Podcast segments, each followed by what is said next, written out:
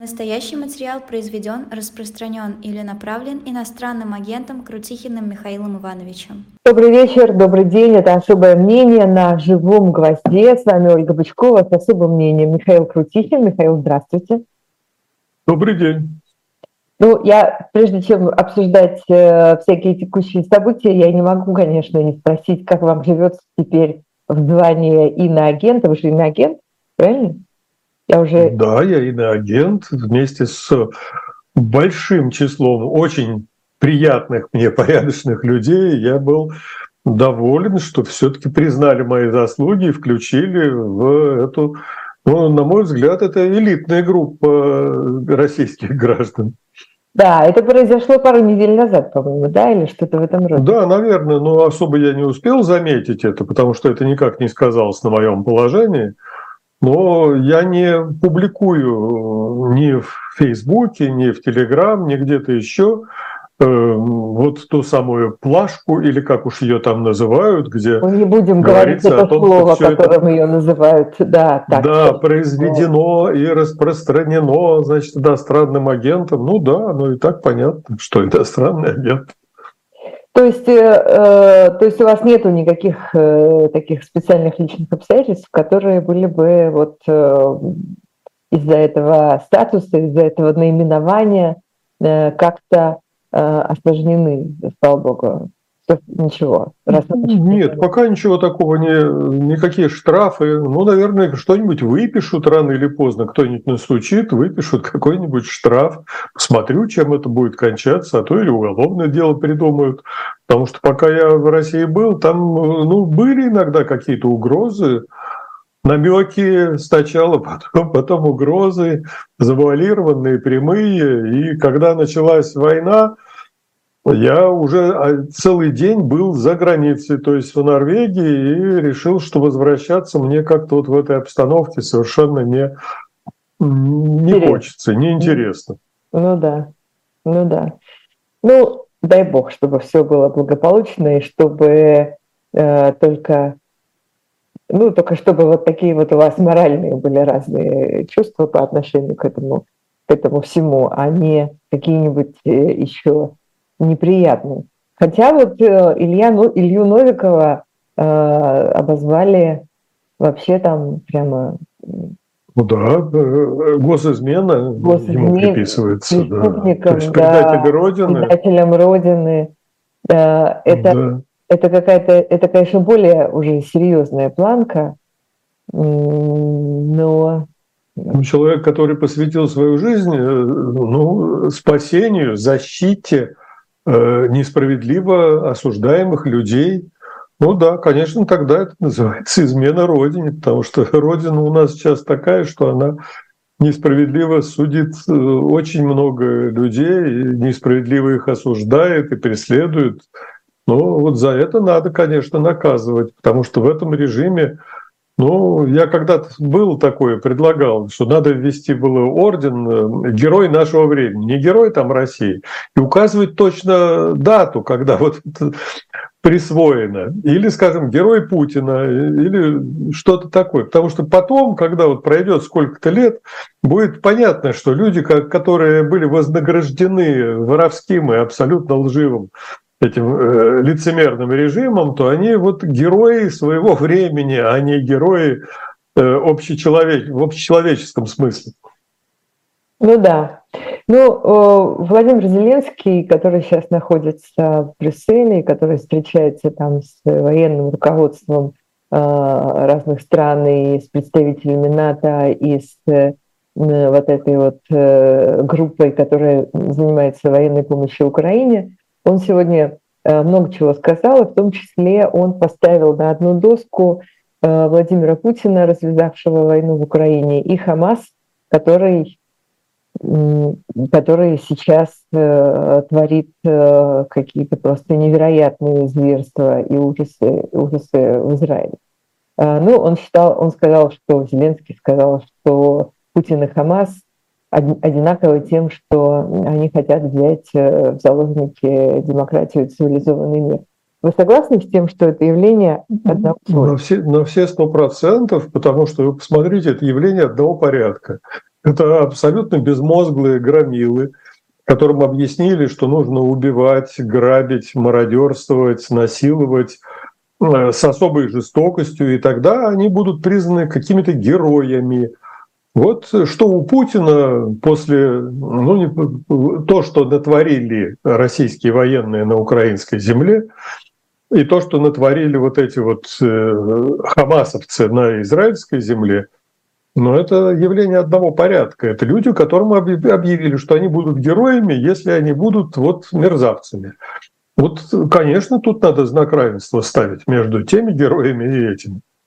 А вы думаете, э, вот эти люди, которые, например, все это творили, э, что к, в, к Фаразе, что в Буче, э, что в, на Донбассе, Э, это люди, которым, которым просто разрешили это делать или не запрещали. Вот я, я все равно не понимаю э, до конца, э, как, это, как это происходит. Это просто им говорят, делайте, что хотите.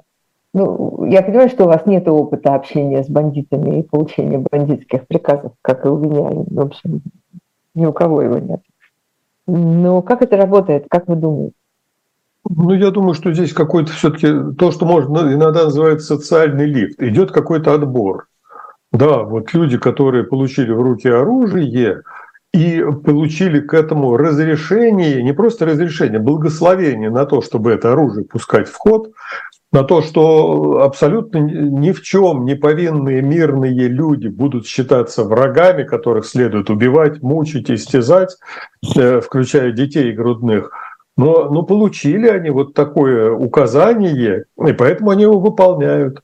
И люди не случайно набирают в России э, громил для армии в, среди рецидивистов, убийц, грабителей. Ну, ну, это вот самые сливки российских вооруженных сил. Я понимаю, конечно, меня за Э, дискредитацию российских вооруженных сил сейчас снова можно привлечь к ответственности.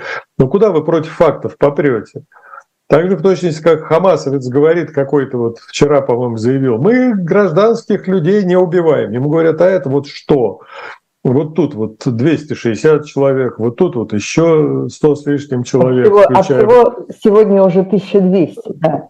Ну, вот по разным местам я говорю. Вот, пожалуйста, а это-то что? Вот доказано. Вот это все пропаганда Израиля. Также в точности и здесь сидит какой-нибудь Небензи там в Объединенных Нациях и начинает такую ахинею нести, понимаешь, белое называя черным, черное называя белым. Ну, ну что? И вот и люди, у которых и, и так были моральные принципы какие-то нестойкие, а когда им говорят, вы э, будете героями, если начнете, если вы пойдете на военные преступления фактически. Вот, вот кто герой, вот кому что-то надо. Ну, вот когда так убеждают, когда э, в одном случае, может быть, используют религиозные какие-то предписания и принципы из давних-давних религиозных книг. В другом случае э, взывают к патриотизму, к предкам э, могучим, которые там всех завоевали и все покорили. Так что идеологии-то может быть самые разные, но взывает такая идеология к самым низменным чувствам, к тому, чтобы человек, который ну, и так не слишком силен в моральном поведении, он всякие рамки э, переступил, вот переступил э, то, что нельзя убивать, нельзя детей обижать, нельзя. Нет, все, вот это вот его на это толкнули, вот его благословили на преступление. Преступный режим. Я понимаю, что сейчас где-то осуждается, а давайте, стоит ли называть Россию террористическим государством? Ну вот сейчас Хамас у нас давно-давно во многих странах мира считается террористической организацией. А почему Россия, которая вытворяет то, что она вытворяет, не называется террористическим режимом, террористическим государством, я это не очень понимаю. Наоборот, еще дружит с Хамасом при этом. Много лет. Да, ну тут они нашли общий язык, потому что абсолютно идеология та же самая. И потом тех же хамасовцев обучали, российские военные инструкторы на территории России. Да, вот много свидетельств, тем более от тех людей, которые этим занимались, которые обучали их. Ну да, ну да, это действительно, это действительно. Вообще, конечно, э, конечно, я понимаю, что нельзя говорить, например, что зла там становится больше в мире. Э, его, наверное, не становится больше, но просто нам кажется, что его должно становиться меньше, а меньше его тоже как-то не становится. Оно... Но это не абстрактное зло, это вот это низменные какие-то потребности, которые могут заключаться в, в очень многих людях. Я не скажу, что во всех. Но когда вам приходят и говорят, э, извините, вот это, это нужно делать, и это потребно вашей великой родине или вашей великой религии, или еще какой-то там идеологии, и говорят, выпускай на волю вот того зверя, который в тебе сидит. И выпускают на волю этого зверя, ну, ну что, это те люди, которые несут прямую ответственность за воспитание вот этих людей, воспитание преступников, убийц, мародеров, насильников. Это их среда, вот, в которой они чувствуют себя прекрасно и выпуская на волю вот этих полулюдей, зверей. Ну да, ну, очень хочется, конечно, дожить до момента, когда какая-нибудь очередная Гага, очередная скамья подсудимых примет всех этих, всех этих головорезов. Вы надеетесь на это? Ну, это можно, конечно, абстрактно на это надеяться, но когда я вижу, сколько по всему миру сторонников э, Хамас и какие массовые демонстрации устраиваются от Австралии до Лондона э, в поддержку того, что совершают хамасовцы на земле Израиля – то я думаю, что это очень не скоро произойдет. Побояться привлечь к ответственности тех, кто вот это все совершает. Да, конечно, это, это удивительная, конечно, вот такая вот европейская левая а, любовь к э, хамасовцам. И вот, вот этого рода головорезов, она, конечно, неизбывная. Господи, это уже сколько десятилетий все продолжается. Я не знаю, сейчас, конечно, после того, как они сами, хамасовцы, э, публиковали в социальных сетях видео этих зверств, которые они творили в Израиле с мирными людьми, они сами, они сами просто все это выкладывают, они сами все это показывают. Я, конечно, думаю, что у кого-нибудь глаза откроются, но не то, чтобы я прям совсем на это надеялась если честно. Да нет, ну вы посмотрите, аудитория-то какая? Она воспринимает это, она бегают люди на демонстрациях, и вот эти кадры, который для, ну, на мой взгляд, нормального человека с нормальными моральными принципами, какими-то гуманными принципами, это ужас. А там этим гордятся. Вот они как раз все это распространяют на ту аудиторию, которая будет этим гордиться, которая будет это поощрять, кому это нравится. Давайте, как хорошо, смотрите, убивают, грабят, насилуют, э, мучают. Вот, и вот эта аудитория бегает на демонстрацию. Иногда даже вот аудитория это такая какая-то бывает очень противоречивая. Тут что-то шизофреническое. В московском подъезде, вот э, неподалеку от моей квартиры, на наружной двери в одной из квартир, где живет еврейская семья. Не так давно, вот где-то пару лет тому назад, появилось, но дети там развлекались чем-то, они вывесили цветные буковки, Э, которые означали, ну, по-английски, э, э, черные жизни тоже имеют значение. Вот тогда была, помните, такая да, вот. Чер черных ну, обижают, да. все это БЛМ. Да. А сейчас мы видим, что вот активисты этого движения БЛМ, они целиком взяли и поддержали, публично поддержали то, что делал Хамас. И вот как эта еврейская семья с этими маленькими детьми, которые поддерживали вот то движение, они вдруг э, спохватились, вероятно, и думают, а что это мы такое делали-то? Вы посмотрите, кого мы там поддерживали. Не, да, но бывает такая... Я, например, я, например, с симпатией относилась к БЛМ, потому что, потому что, конечно, понятно, что люди с другим цветом кожи, э, они, конечно, подвергаются дискриминации. Они нуждаются в том, чтобы э, как-то получать защиту и, ну, это просто, это статистический, социологический, какой угодно факт, что эти ну, люди знаете... реально, реально нуждаются в поддержке. Но это же не значит, что э, это не значит, что э, из-за того, что теперь многие из них поддержали хамасовцев, э, мы должны как-то иначе смотреть на проблему расизма допустим. А здесь вот я, я даже не, не знаю, с какой стороны смотреть на проблему расизма. Вот где-то уже, наверное, лет 20 тому назад вот был случай, который обсуждали здесь вот в Норвегии. А, журналист на улице подошел к человеку и стал его спрашивать его мнение, ну, о чем-то, -то, что вы здесь делаете? Он говорит, я из э, Южной Африки. А кто вы? Э, что вы? Там я здесь спасаюсь в Норвегии от расизма. Ой, как интересно. Вот вот вам микрофон, что да, вот от черного расизма, потому что там уже жизнь стала невыносимой для белых людей. Мне из этой Южной Африки приходится спасаться здесь, в Европе, потому что там жизнь стала. Поэтому давайте, по-моему, все жизни имеют значение, все жизни важны, белые они, черные, желтые, красные, какие угодно. Есть человеческая жизнь, а уж там э, делятся они по принципу дерьмо человек или человек порядочный. А какого он цвета кожи? Вот для меня это абсолютно не имеет никакого значения. Какого там, какой формы у него там лицо, глаза и так далее. Нет, э, так люди не делятся. Я не могу быть врагом целому народу какому-то, считать целый народ своим врагом. Или наоборот, целый народ считать абсолютно вот своим вот хорошим, и я только, я во всем его поддержу, даже если он будет совершать преступление. Но не бывает этого. То есть вот есть порядочные люди, есть люди непорядочные.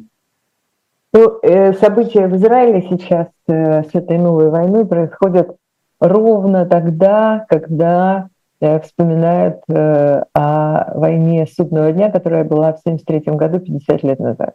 И очень многое сейчас э, кажется похожим, пропустили угрозу, не отреагировали сразу. Ну, там много разных параллелей проводится, фильмы тем более выходят. А, много об этом говорят. Э, и одна из параллелей, которую тоже пытаются провести, но пока еще не, не, не до конца понятно, в какую сторону она поведется, если поведется вообще, это, э, конечно, то, что связано, собственно, с сферой ваших интересов, Э, профессиональных, то, что связано с, э, в первую очередь, нефтью, потому что после войны судного дня в 1973 году был, в общем, такой первый серьезный кризис на, на эту тему мировой, когда, э, когда страны Запада получили эмбарго на поставки нефти от государств Ближнего Востока. Сейчас это не так работает, расскажи.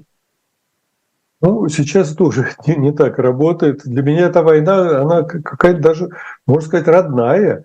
Потому что я был ну, тогда, наверное, первым человеком в Советском Союзе, который услышал о ее начале.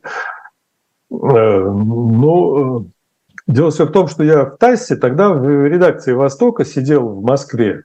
И за несколько дней до этого, за недели до две на этого, стали эвакуировать из э, стран Ближнего Востока, из Каира, из Дамаска, из Аммана, стали эвакуировать э, семьи российских э, граждан, советских граждан тогда. Угу. Мы уже насторожились. Потом нам сказали, вы знаете, ожидается что-то такое серьезное, давайте даже в выходной день будет у нас усиленное дежурство по редакции, особенно редакции Ближнего Востока.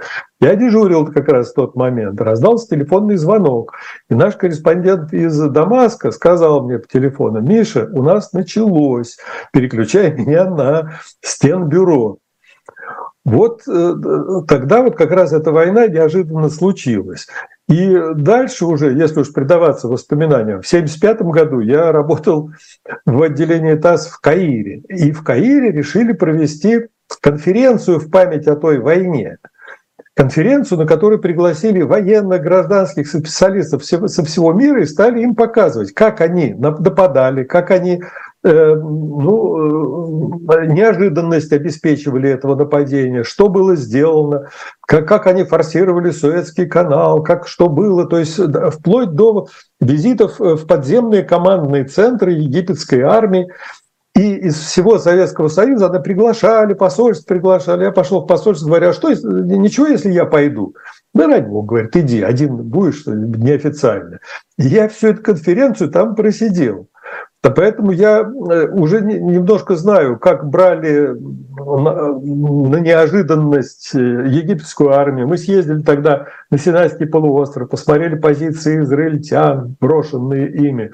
Все было очень свежо, это два года тогда только как раз исполнилось этой войне, но египтяне считали это своей победой. А израильтяне вполне законно считали это своей победой. Когда еще шла, шли военные действия, меня попросили прочитать ну, лекцию о международном положении на экономическом факультете МГУ. Я пошел туда и начал на доске мелом рисовать, как эм, израильтяне прорвались э, через Суэцкий канал около Диверсуара, как они начали окружать одну из египетских армий, и что там дальше можно было ожидать. И в зале стали, ну, чуть ли не кричать студенты, а как там записаться в израильскую армию? Потому что симпатии были на, тогда не на стороне египтян, несмотря на вот советский такой период, советское время, да, всю пропаганду. Советскую пропаганду, я не думаю, что да что угу. на экономическом факультете одни евреи были. Там, там всякие люди, люди были в тот момент. Потому что там да. как а евреев что... было и меньше, чем всех остальных, как мы знаем. Да, да, да. Меньше, Но, ну, в принципе, у людей, которые знали, что происходит, а вот в редакции Ближнего Востока знали это очень хорошо, потому что э, ситуация была такая, что в ТАССе корреспонденты не занимались э, пропагандой. Они обязаны были в Москву поставлять абсолютно полную нормальную, и объективную да? информацию, нормальную. То, что в Москве потом, вот и я как редактор, когда там сидел в Москве, э, отбирали, и примерно четверть шла в средства массовой информации, а остальные 75% это все было для закрытых служебных вестников. Но информированность была и понимание того, что происходит, оно было полным, абсолютным. То есть вот все все абсолютно понимали. И все симпатии тогда были на стороне Израиля, но не на стороне арабов, несмотря на всю пропаганду. Это у тех, кто понимал все это. Но арабы тогда действительно впервые в таком масштабе ввели эмбарго, долго это не продержалось, но э, ввели, и цены взлетели на бензоколонках в тех же Соединенных Штатах сразу в четыре раза, как я помню, сразу это было. А дальше вот стоило больших трудов каким-то образом их немножко хотя бы сбить. Но тогда уже поняли, что вот это такая возможность есть, и надо что-то делать заранее, чтобы так, такую возможность предотвратить э, в дальнейшем. Вот сейчас вы посмотрите, на Ближнем Востоке ну, готовится к развитию военных действий в Газе. А э, цены-то на нефть и не растут, и не падают, и примерно они там где-то вот небольшие колебания есть держатся на том же самом уровне, что и до войны. Взлетели они чуть-чуть немножко, там, ну где-то на 3,5%. Но до этого-то они падали на 15%. Поэтому вот э, другая обстановка. Вот такой эмбарго сейчас просто невозможно, потому что те же арабские страны, они исходят из э, очень практических рыночных экономических э, соображений. Это первое. Второе переплетение экономических интересов сейчас гораздо прочнее, вот, чем это было в 1973 году. Вот, эм, а что Саудовская Аравия без Соединенных Штатов делать будет? Там и валюта привязана, и деньги и там, и там. Это такой обмен замечательный, что ну, не, мог, не может этого быть, чтобы взяли так и богатые государства арабского мира объявили войну богатым государствам западного мира. Нет, это уже Тут э, перекрестное опыление капиталов и интересов настолько прочное, что вот такого эмбарго я себе представить сейчас не могу. Угу. И даже при том, что это все происходит на фоне э, российско-украинских событий, где тоже есть э, тема нефти, санкций, поставок, э, запретов, там, их нарушений и так далее. А вот все санкции-то, вы понимаете, они полностью их не удается обеспечить выполнением а, из-за из того, что вот есть рыночные интересы. Что все поняли на рынке, что если резко обойтись без российской нефти, страшно взлетят цены. Начнутся какие-то э, перебои в снабжении, дефицит появится. И поэтому ну, ну вот, вот санкции – это главная причина того, что санкции не полностью работают. Они немножко работают, но не полностью, потому что очень сильно переплетены экономические интересы. И российская нефть, там вот часть этих интересов. Угу. То есть э, повторение э, того, что было 50 лет назад в экономическом, в э, топливном смысле, мы не ожидаем. Нет, мы не ожидаем. Ну, эпохи в нефтяной отрасли, они проходят. Вот была вот эпоха эпохальных событий, 52-53 год, когда в Иране вдруг правительство Босаддека, там такой был премьер-министр, решили взять и отобрать у иностранных, у британской тогда в первую очередь компании, контроль над иранскими нефтяными запасами, над добычей нефти в Иране. Там же дошло до того, что Шах вынужден был просто бежать из страны тогда. Вот да, ну, революция была хорошо, тогда. Да. Вот была тогда фактически революция. И да, пришлось вмешаться э, кому? Американцам. Ну тогда американцы.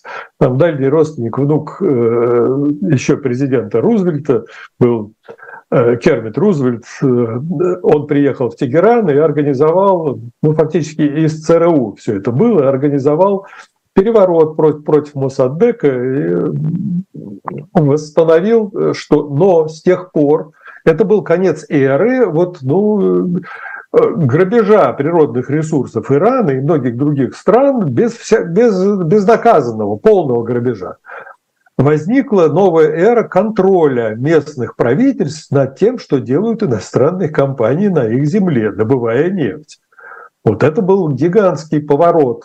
До сих пор в Иране э, иностранцы не могут владеть ни нефтью, ни газом, если что-то добывается, то это добывается, это все иранская нефть, иранский газ. Вот с тех пор это наследие того замечательного Масадбековского периода 52-53 годов.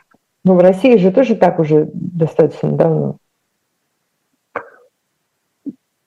Что в России? в России давно? Ну, иностранцев не пускают. Нет, иностранцев стали вот э, дискриминировать с приходом Путина. Угу. Потому ну, что да. раньше иностранцы очень сильно надеялись на то, что с российской нефтяной отраслью они будут работать так же, как, например, с норвежской нефтью. Нормально, там в каждом нефтяном э, проекте есть доля государства норвежского. И есть огромные налоги, которые берутся с нефтяных компаний. Это 50% за право работы на шельфе, и 27 примерно процентов – это налог на прибыль этих компаний. То есть при таком налоге и стоят компании в очереди, чтобы туда попасть и работать в Норвегии. А в России меньше налоговое бремя, но, во-первых, никакой стабильности, во-вторых, засилье государственных компаний, которыми руководят коррумпированные чиновники, запреты на работу, например, на шельфе самостоятельно не могут иностранцы работать. Если иностранец откроет более или менее крупное месторождение нефти или газа в России, он обязан его передать государственной компании российской и так далее. Вот эти все дискриминационные меры, они начались дальше. Вот в Норвегии работали вместе с иностранцами, вместо того, чтобы вместо иностранцев там импортозамещение какое-то, вот патриотизм, давайте вот Э, договоры какие-то, они все ужасно несправедливые, Россию выставляют колонии на самом деле.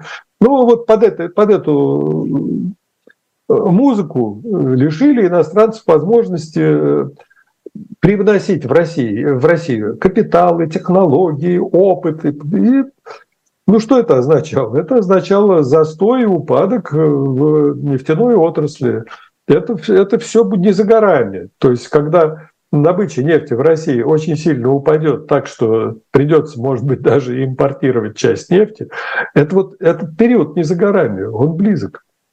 Прямо импортировать нефть в Россию? Ну, а почему нет? Ну, вы посмотрите. Ну да, правительство предсказало когда-то, Э, ну, Министерство энергетики, что это в 2019 году было сделано предсказание, что, ну, прогноз, э, что если все оставить вот так, как сейчас идет, то к 1935 году 40% российской добычи исчезнет. А сейчас, когда нефтяные компании высасывают вот всю нефть, которую легко добывать, у которой низкая себестоимость добычи, то они очень сильно приближают этот срок. Этот срок – это уже не 35-й год, это где-то уже гораздо ближе. 40% добычи российской может исчезнуть, потому что останутся запасы, которые ну, нерентабельно добывать. Там очень много надо денег вкладывать, чтобы эту нефть из земли высосать и выкачать. Ну, иранские товарищи, наверное, помогут. Ну, ну как, у них э, пока нефти хватает, и, и газа у них очень много. Я не думаю, что они будут кому-то здесь вот помогать, потому что, ну как помогать? Для этого нужны э, передовые какие-то технологии. А в России, ну, отказались от этих технологий. Санкции были введены.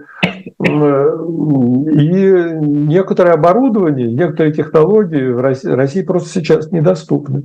Из-за этого некоторые крупные проекты, они просто стоят, они не могут продвигаться вперед. Например, на Сахалине планировали добывать гораздо больше газа природного на шельфе. Там месторождение есть очень удобное для этого, Южно-Киринское. Но его, чтобы его разрабатывать, нужна так называемая вот э, придонная технология, подводные комплексы. Там на дне устанавливаются такие модули для того, чтобы добывать э, нефть и газ. А компании, которые умеют это делать, они все под, вот сан, из-за санкций они не могут туда. И поэтому на Сахалине ну, западный, нет того развития. Да, западные. А? Западные компании. Да, это западные компании, владеют такими технологиями только четыре компании в мире, и все четыре компании, они туда не пойдут, потому что там санкции. Угу. Но все-таки э, вот Иран, который э, много лет находился под санкциями, и в том числе нефтяными, э, много лет испытывал разного рода трудности. Но, тем не менее, все равно Иран остается государством, которая, вот вы говорите, там располагает большим количеством нефти и газа, в отличие от России, и которая, в общем, представляет э, угрозу для своих соседей, для того же Израиля, и э, о котором много сейчас говорят подозрительного в том смысле, что не стоит ли Иран за всеми этими событиями сейчас, которые происходят с Хамасом и с Хизбаллой гипотетически. То есть, несмотря на санкции, несмотря ни на что, а, Иран остается достаточно мощным государством, которого боятся. А у России это не получается. То есть, может Нет, быть, ну, эта модель, может, эта модель вполне себе работает, иностранцев не пустим, все сами будем э, себе добывать, сами будем богатеть, сами придумаем, как обходить санкции, и, в общем, ну, как бы все равно сохраним лицо и все, что там еще нужно сохранить.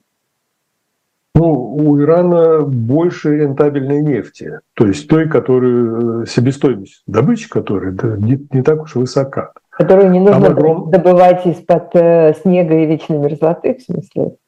Ну, это да. И потом геологические запасы, они другие. Ну, вы посмотрите, в странах Персидского залива, вот напротив Ирана, ну, да даже около Абадана, где есть старые еще нефтяные промыслы, ну, там дырку в земле сделать, и она, нефть сама потечет в танкер.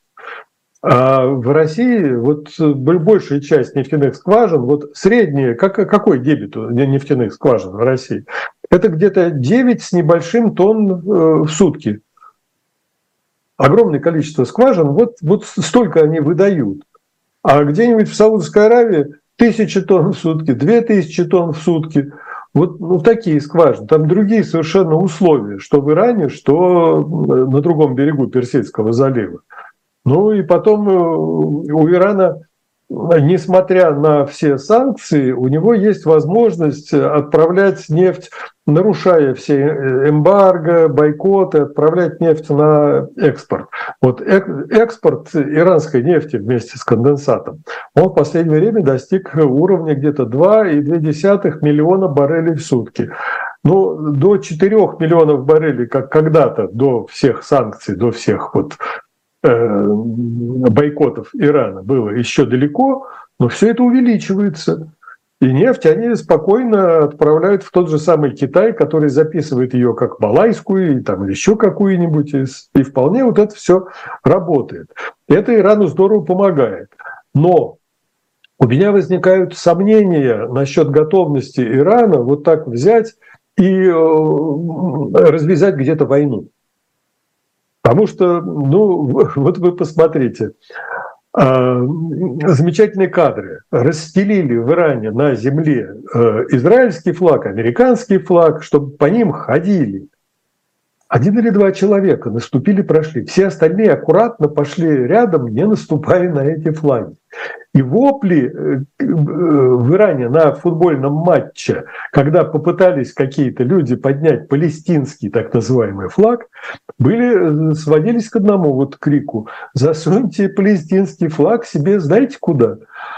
Вот э, там есть огромная прослойка молодых людей, в том числе и образованных людей. Это вот молодые люди, образованные, которые начинали и, и делали революцию, свергая шах в свое время. Но mm-hmm. то, что на их смену к власти пришли совершенно другие, не такие молодые люди, это, это уже особенность многих революций. А сейчас вот где они найдут э, столько, ну, как бы живой силы, которая была бы вот э, использована для нападения на соседнее какое-нибудь государство или даже не очень соседнее. Да, когда Иран пришлось защищать в 80-м году, я как раз в Тегеране тогда был, от нападения Саддама Хусейна, вот тогда очень много людей э, быстро сориентировались и пошли в армию для того, чтобы защищать свою страну. Но вот нападать на кого-то, где-то, куда-то, но это надо тщательно отбирать, пропагандировать, э, идеологизировать каких-то людей. И я думаю, что в Иране э, еще сохранился какой-то потенциал разума, который не позволит э, этой стране ну, бездумно влезть в военный конфликт где-то превратиться в какую-нибудь другую страну. Угу. Не будем пока. Да, да. Вот там, там очень много в Иране притворства. Вот угу. Удивительный совершенно народ, он очень хороший народ, я их очень люблю. Люблю иранскую историю, литературу, но они вот здорово умеют притворяться. Это не только я, это еще в конце XVIII века французский путешественник Губино сказал. Вы знаете, иранцы ужасно на показ религиозны. Через каждые два слова у них что-нибудь машалла, иншалла, там и везде вот они кричат. А если посмотреть, то за этими словами там ничего нет. Там есть собственные интересы, интересы семьи, вот что-то такое. Поэтому вот когда собирается какой-то митинг в Тегеране, вот Хамейни пришли послушать, я много посещал речей Хамейни, смотрел.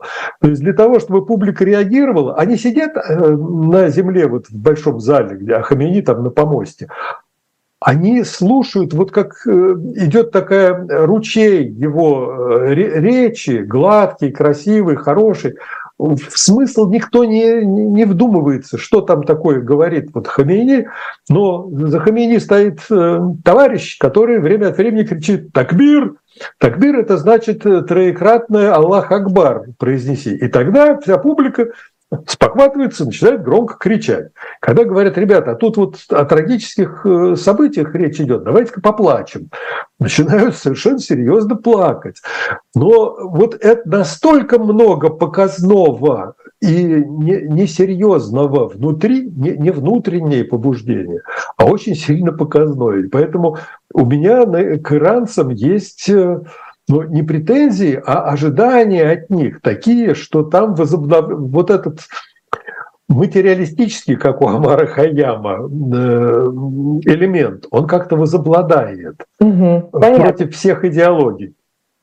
А, у меня есть еще один вопрос, который связан с российской нефтью, но я э, не могу пропустить э, нашу очень небольшую рекламу на живом гвозде и книжку, о которой я обязательно должна сегодня нашим слушателям и зрителям и читателям потенциальным рассказать.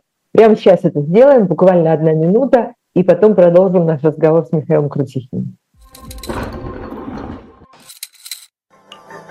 Живой гвоздь остается в Москве и ежедневно освещает для вас новостную повестку. Мы собираем для вас самые яркие мнения политологов, экономистов и деятелей искусства, чтобы вы всегда могли увидеть ситуацию в мире с разных сторон. Поддержите нас в это непростое время, чтобы мы могли развиваться и дальше. Как это сделать? Переходите по ссылке под трансляцией или воспользуйтесь QR-кодом, чтобы оставить свой донат. Это значительно либористичнее, чем у либористов, либеральнее, чем у либералов, коммунистичнее, чем у коммунистов. То есть я не знаю, сколько людей выехало, но я знаю, сколько они влезли. Вообще это очень неприятно смотреть. Через 200 лет все будет то же самое, а через год может все поменяться.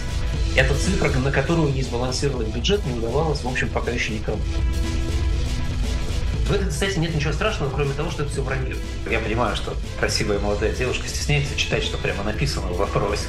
Я даже тоже стесняюсь читать, что там написано, но я перескажу подробнее. Каждую неделю мы будем выходить в эфир 20 часов по Москве, 18 часов по Лондону.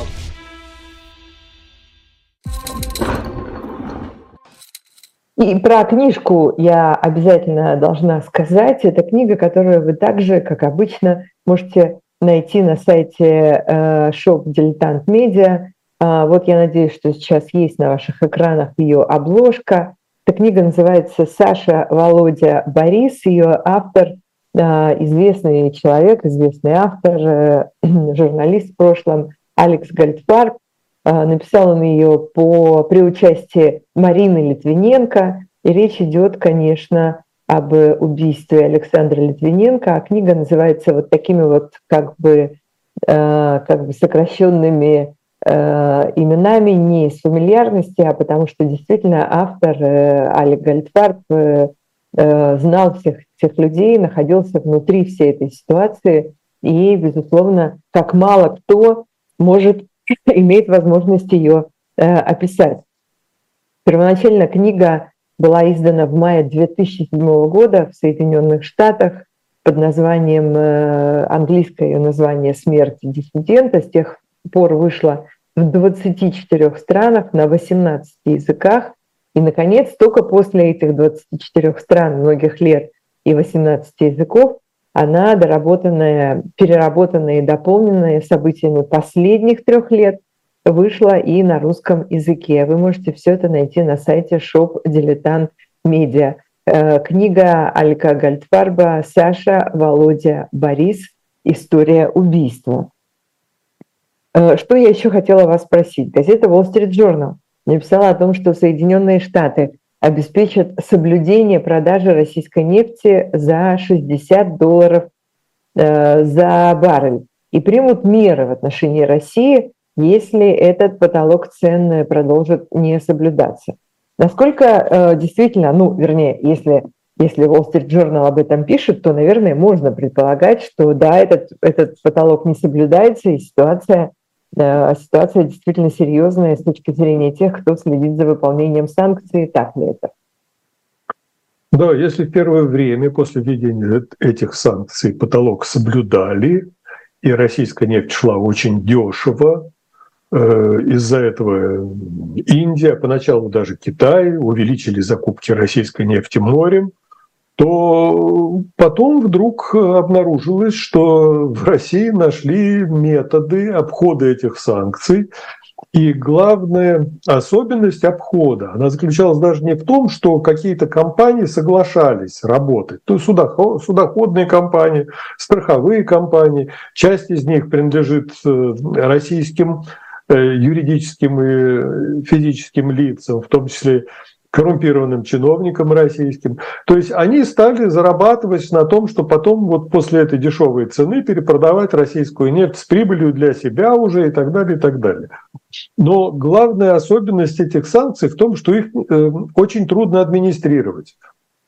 Вот список э, организаций, которые участвуют в торговле российской нефтью, он настолько велик, что э, выявить виновных, э, доказать вину, а потом каким-то образом наказать, вот на это никаких администраторов, никаких чиновников ни в Соединенных Штатах, ни в Европе не хватит.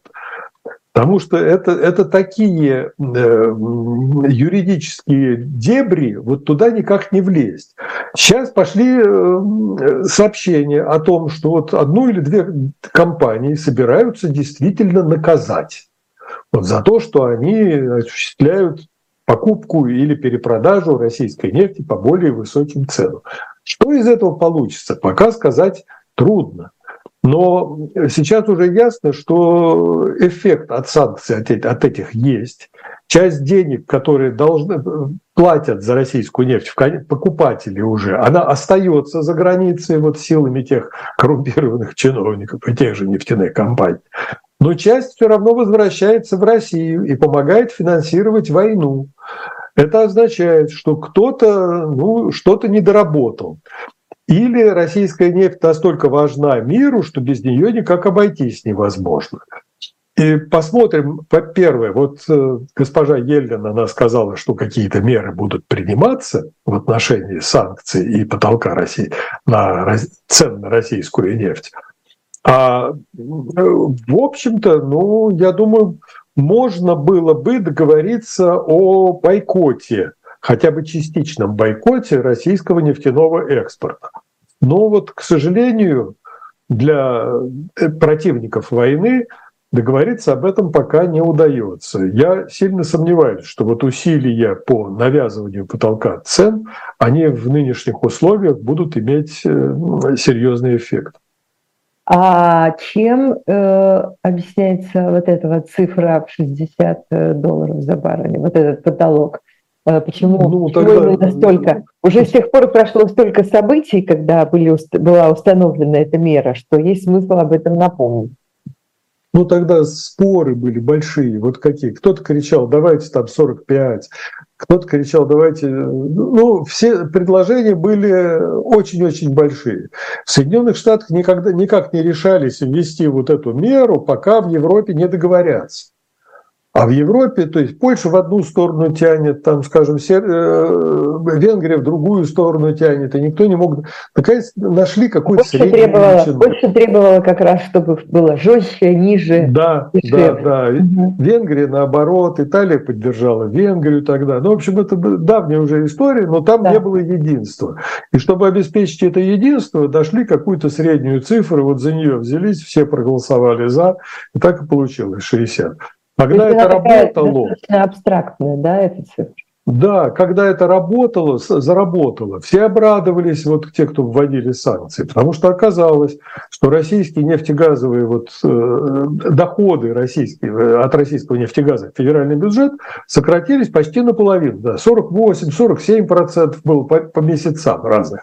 Потом вдруг это сокращение было 42%, потом 38%, и постепенно научились каким-то образом вот это все сокращать. Там ввели новые, новые правила расчета этой цены, с которой берутся налоги и идут в российский бюджет. То есть много было сделано всего, ну а дальше уже какие-то другие абсолютно меры начались, э, типа девальвации российской валюты уже, просто из, изымание дополнительных доходов из нефтяных компаний. Вот один только «Газпром» триллион с четвертью взял и заплатил. Ну, ему сказали, вот, ну, нет такого налога на тебя в налоговом кодексе. Заплати-ка ты, вот, нам деньги очень нужны.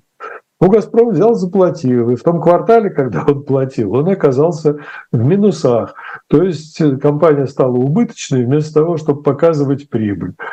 Ну, ну да, то есть какие-то методы пополнения российского бюджета, они помимо вот этого потолка цены, они все э, работают. Угу. Ну, а американцы что сейчас могут сделать? Как, как, как я, я боюсь, что пока их возможности-то очень ограничены. Ну да, для порядка они кого-то могут поймать и наказать выявить, например, где-то нефтеперерабатывающую компанию в Индии где-нибудь, в которой покупают нефть дороже, чем вот 60 долларов. Надо доказать, надо наказать, и тогда, может быть, другим неповадно будет, вот как считается. Были такие поводы, ну, когда были санкции против Ирана, например, Э, наказывали для примера крупный банк или какую-то крупную компанию, и да, прекращалось на какое-то время нарушение санкций. Сейчас, вероятно, рассчитывают как раз вот на это все. Потому что усиливать санкции, ну дальше просто уже некуда. Ну как вы усилите санкции? Да, были такие предложения. Давайте объявим вообще экономический бойкот, торговый бойкот России, как агрессору, как военным преступникам. Ну а как вы это сделаете, когда без некоторых российских товаров не могут обойтись даже сами американцы? Это без каких? То есть, ну, обогащенный уран. Вот американские ага. электростанции на 11% зависят от импорта из России. А как они без них обойдутся? Ну да, они сократили, было 14, потом стало 11. Но все равно, вот без российского обогащенного урана, ну никак нельзя им. Угу. Но это значит, что в целом идея санкций работает плохо из того, что вы говорите, потому что... Она работает, она работает в том плане, что есть э, финансовые санкции, они очень неплохо даже работают. Есть санкции против конкретных компаний и лиц, там тоже работают санкции. Но в целом, ну, ну не очень. Ну и в советское время, если помните, были значительные ограничения, например, на поставку компьютерной техники уже в 80-е годы, потом были такие серьезные ограничения. Я помню, ТАСС с большим трудом договорился с французами, чтобы перед Олимпийскими играми 80-го года в ТАССе э, поставили большой, вернее, даже два серьезных компьютера, на которых работало все агентство. Вот целый этаж там был занят, третий этаж в здании ТАСС. И там вот это, это было в нарушении. Вот французы, компания Томпсон э, согласилась это делать. А американцы поставляли э, компьютерную технику, например, ну, для э, техникумов российских, для обучения детишек, для каких детских домов. И мой приятель, который работал в оборонной фирме, она позже стала называться «Алмаз Антей», вот они получили такие компьютеры Соединенных Штатов, когда оттуда приезжали проверяющие, а где работают ваши компьютеры? Срочно вот все эти персоналки отвозили куда-то в техникум какой-то, там устанавливали, показывали. Видите, у нас детишки тут учатся на них. А потом снова забирали и увозили на свою фирму. Ну, так что санкции-то они нарушаются, бывает, не только в Иране, но и в России, и в Советском Союзе. Угу. Ну, то есть получается, что э, все равно при таких обстоятельствах, в общем, нефтяному мировому нефтяному рынку в ближайшее время ничего серьезного не грозит, если мы возвращаемся к ситуации вокруг э, Израиля и на Ближнем Востоке, если мы обсуждаем ситуацию с Россией, там, ну я уже не говорю про Иран, потому что там ничего нового за это время не произошло. Э, то есть э, человечество как-то сумело Э, сумела разделить здесь э, экономику и политику или наоборот их слить. Ну и научилась тоже как-то лавировать между разными трудностями, которые возникают. Ну, те же самые ОПЕК, ОПЕК+, плюс, они, ну, так получается, что они работают вне политики. Вот удивительно, потому что ну, да, в интересах, например, Соединенных Штатов они не входят и не могут входить в такие картели, в альянсы. По, своим собственным законам они не могут этого делать. Они, им удается каким-то образом договориться согласованности действий. Это было лучше договариваться во времена Трампа. При Байдене трудно это делать. Ну и поэтому вот сейчас, э, когда с Байденом не удалось наладить нормальные почему отношения. А почему трудно при Байдене? Потому что Трамп э, больше такой торговец э, и бизнесмен, который умеет разговаривать на этом языке, а Трамп нет. Ну, а... даже, не, даже не обязательно. Вот как-то все, все по-другому получалось. Трамп ведь тоже своего родственника, по-моему, зять послал на Ближний Восток, чтобы заниматься этими делами. И у него получилось, э, ну, взяли американское посольство в Иерусалим, перевели. Это скандал должен был быть. Нет, вместо этого арабские страны стали заключать э, соглашения с Израилем, стали обмениваться делегациями, стали ну, да. мириться с...